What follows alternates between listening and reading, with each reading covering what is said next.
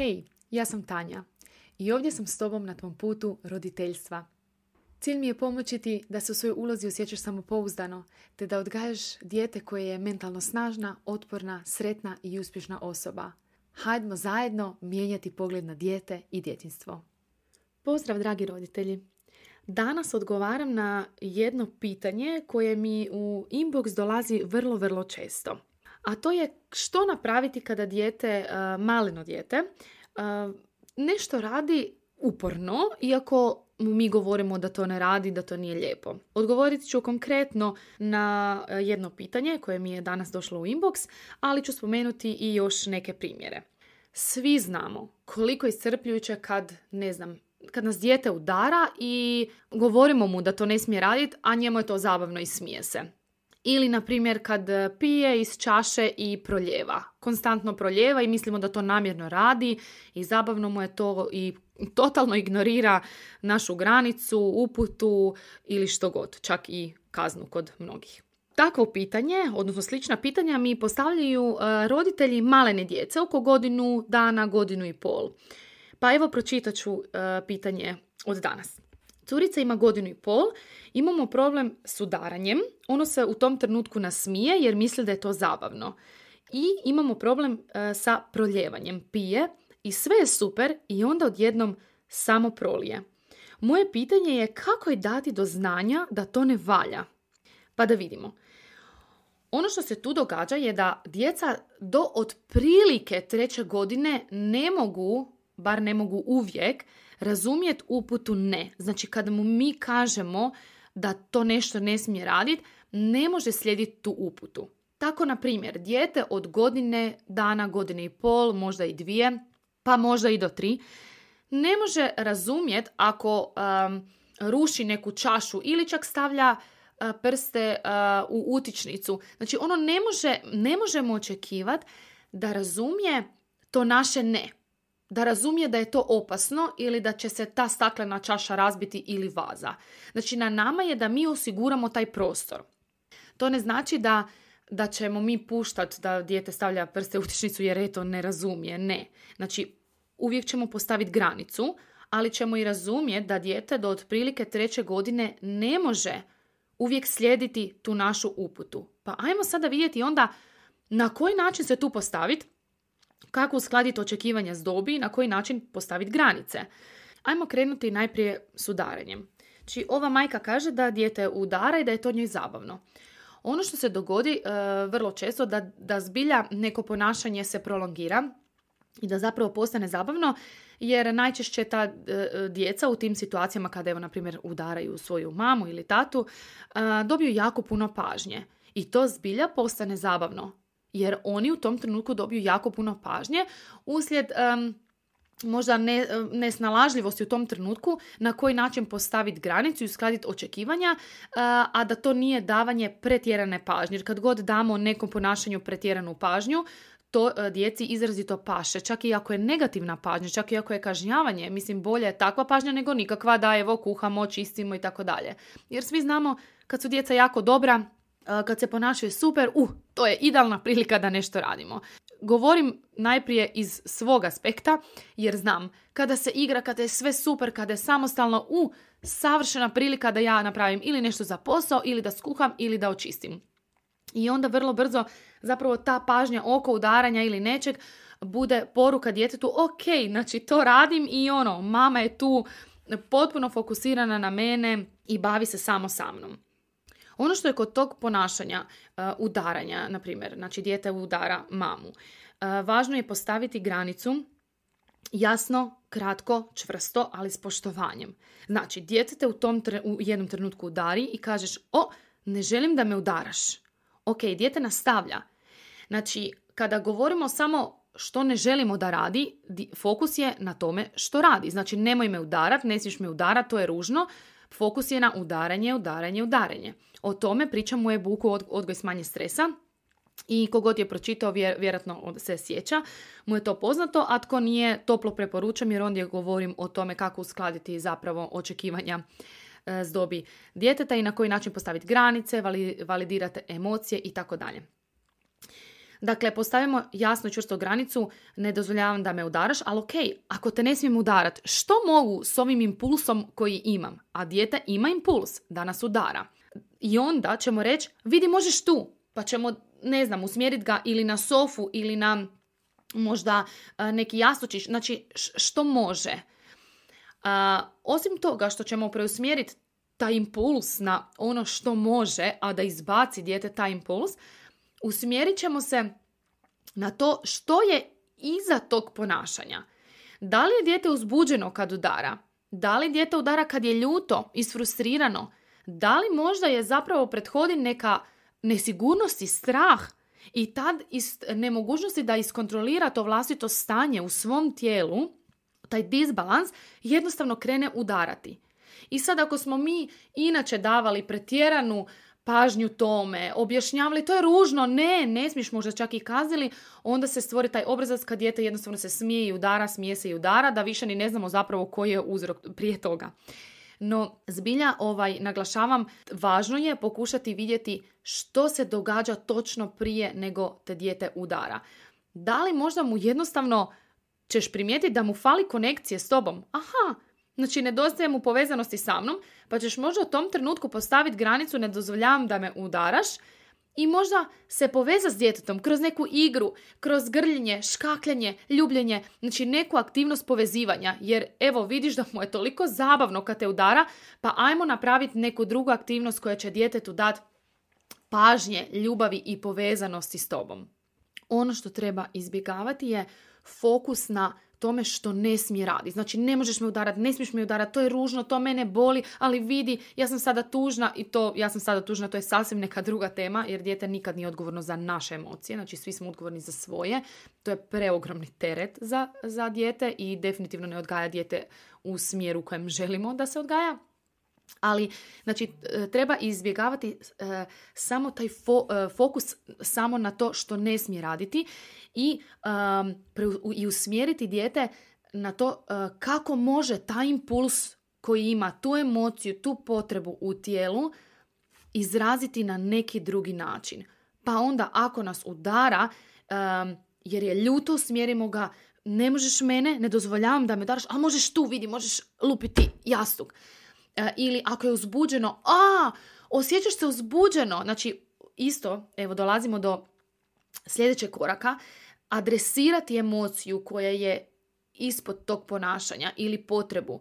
Znači, ako to dijete, ako primijetimo da dijete udara kad je uzbuđeno, o, osjećaš se uzbuđeno i onda znači demonstriramo, znači imenovali smo emociju, osjećaš se uzbuđeno i onda demonstriramo, možeš dignuti ruke, jej, osjećam se uzbuđeno. Znači, prvi korak je bio ne dozvoljavam da me udaraš, osjećaš se uzbuđeno, znači adresirali smo tu, tu emociju, imenovali smo je i onda jej, možeš dignuti ruke u zrak i reći jej, znači pokazujemo djetetu što može.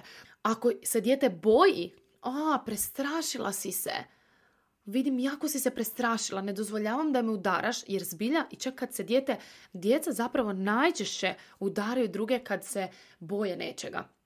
Ako su u određenom trenutku nesigurni, ta nesigurnost u tijelu im stvara disbalans, baca ih na e, funkcioniranje e, u primitivnom dijelu mozga gdje ne mogu na neki racionalan način objasniti da se boje i da im je u tijelu kaos i onda nas udare. Znači, uvijek fokus na ono što je ispod ponašanja, imenovati tu emociju i dati alternativu za izražavanje te emocije. Možda ukoliko se dijete boji, uopće nećemo davati neku alternativu, nego ćemo zagrliti dijete i tu smo, bez obzira što nas je udarilo. Postavit ćemo granicu, da, uvijek ćemo postaviti i onda ćemo se povezati s djetetom.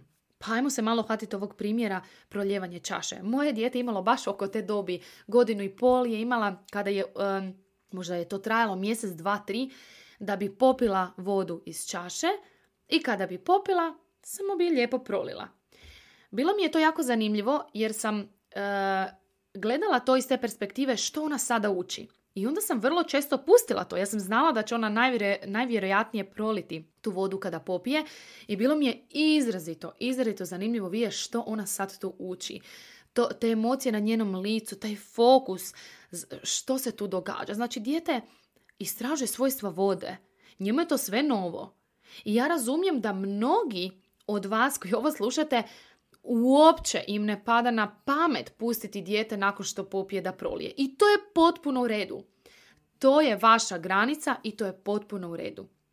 Ono što je meni bilo ok, da ponekad zbilja ona prolije tu vodu i promatrala sam i jako mi bilo zanimljivo vidjeti što ona tu istražuje. Ali ponekad mi to nije bilo ok. Kada sam bila nervozna, kada sam imala puno posla, kada jednostavno nisam imala strpljenja. Što sam onda napravila? Onda sam stajala kraj nje, ruku blizu njezine ruke i čaše, čekala da prestane pit i hop, uzela čašu i spremila i rekla gotova si, popila si. I to je potpuno ok. U tom trenutku ja nisam htjela da prolije, uzela sam, uvijek sam bila kraj nje, uzela čašu i makla ju. Zašto? Uskladila sam očekivanja s njezinom dobi. Znači, njen mozak žudi za istraživanjem. Žudi. Ona ne može slijediti uputu da ne prolije tu vodu. Ja ću postaviti granicu, ali neću očekivati u toj dobi od godine i pol, godine, dvije godine, da ona uvijek može slijediti moju uputu. I onda se podsjetim koja je moja uloga. Moja je uloga da svoje dijete učinim sigurnim. Ja ću učiniti sigurnom i okolinu, i sebe, i nju, tako da držim čašu jako blizu dok god u toj fazi proljevanja. Ako vidim da krene proljevat, reći ću ne dozvoljavam da proljevaš, uzet ću brzo tu čašu i reću ja ću sad uzeti čašu i maknuti je. I onda ako vidim da ona ima toliko silnu želju za proljevanjem vode, onda ću pripremiti okruženje s obzirom na to. Znači pripremit ću neku široku, plitku zdjelu, na terasi ili ću staviti puno ručnika na pod, možda onaj senzorički stol u koji može ići voda. Znači, napravit ću dvije neke široke zdjele, uh, osigurat pod, znači s puno ručnika, staviti vodu unutra, staviti možda još neke čašice i pustiti da dijete istražuje vodu. Kada zadovolji tu potrebu za istraživanjem, manje je vjerojatno da će ona onda htjeti kasnije proljevati vodu iz čaše kad pije. Zašto? Zato što je zadovoljila tu potrebu za istraživanjem vode. Znači ovdje vidimo, ja sam postavila granicu, ali sam uskladila očekivanja s dobi. Dajem djetetu alternativu i zadovoljim njegove potrebe. Isto tako povežem se s djetetom. Znači kada se ne osjeća ok i onda me udara, povežem se s njim. Ako proljeva vodu, svjesna sam da tom djetetu treba da istražuje svojstva vode, da istražuje taj materijal i jednostavno ću onda pripremiti možda neću, ne, ne mislim da sad svaki put kad dijete nešto prolije treba mu pripremiti aktivnost vodom, ne, jer prvo nemamo uvijek vremena, nemamo volje, nemamo živaca i to je ok, ali je jako korisno to napraviti u nekom trenutku u danu ili u nekom trenutku u tjednu.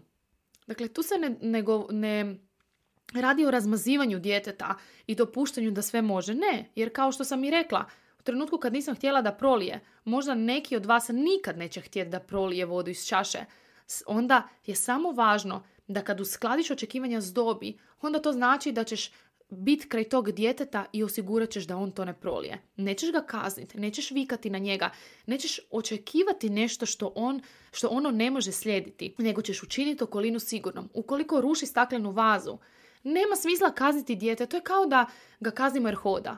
Znači, njegova je osnovna potreba da oko godine dana krene hodati. Znači, kazniti ga kad sruši našu staklenu vazu iz polica je jednako kao da smo ga kaznili zato što hoda. Identično, znači to je njegova potreba da istraži to. Na nama je da učinimo okolinu sigurnom pa ćemo maknuti tu vazu. Znači da, da um, prilagodimo očekivanja dobi. Jednako i kad dijete trči na cestu. Ako dijete uporno, čak i dijete od tri godine, ma čak i od četiri, ako uporno trči na cestu, a opasno je, nema ga smisla kazniti. On u tom trenutku ne može slijediti našu uputu. Postavit ćemo granicu, ne dozvoljavam da trčiš i onda ćemo ga uhvatiti za ruku i držat ćemo ga čvrsto za ruku dok hodamo kraj te ceste i rećemo ja sam tu da te učinim sigurnim. Sad ću te držati za ruku jer vidim da ne možeš prestati trčati na cestu.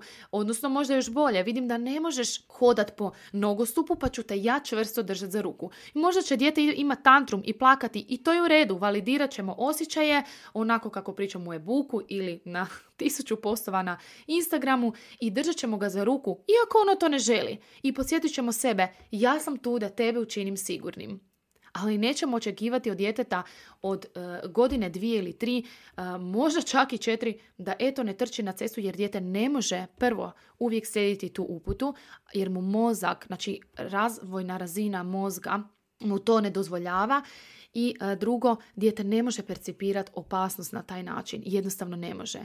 Znači, ja sam tu da tebe učinim sigurnim. Znači da postavim granicu i ako treba da te držim za ruku. I sve ovo što sam sada pričala je zapravo temelj poštujućeg roditeljstva. Znači, e, shvaćanje svoje uloge kao, kao onoga koji poučava dijete, koji e, čini da je, se, da je dijete sigurno, koji je tu zapravo da uči dijete, jer disciplina je poučavanje. disciplina nije kažnjavanje, da dijete zbog boli nešto ne radi. Jer kada dijete izbjegava nešto raditi jer zna da će doživjeti bol, to dijete ne može to što je naučilo u toj situaciji ne prenosi na druge situacije i zapravo ne razvija odgovornost i njegov mozak se u tom stanju straha ne može razvijati na adekvatan način. Mozak se ne razvija kad je u strahu, tada mozak preživljava. I ako želimo da se naše dijete razvija na dobar način, da, da ispuni sve svoje, eh, da razvije sve svoje potencijale, da je odgovorno, eh, zdravo, sretno, onda ćemo ga zapravo, postavit ćemo mu granice, validirat ćemo mu emocije, učinit ćemo ga sigurnim u tim situacijama kada ono ne zna slijediti naše upute i ponašati se onako kako mi očekujemo.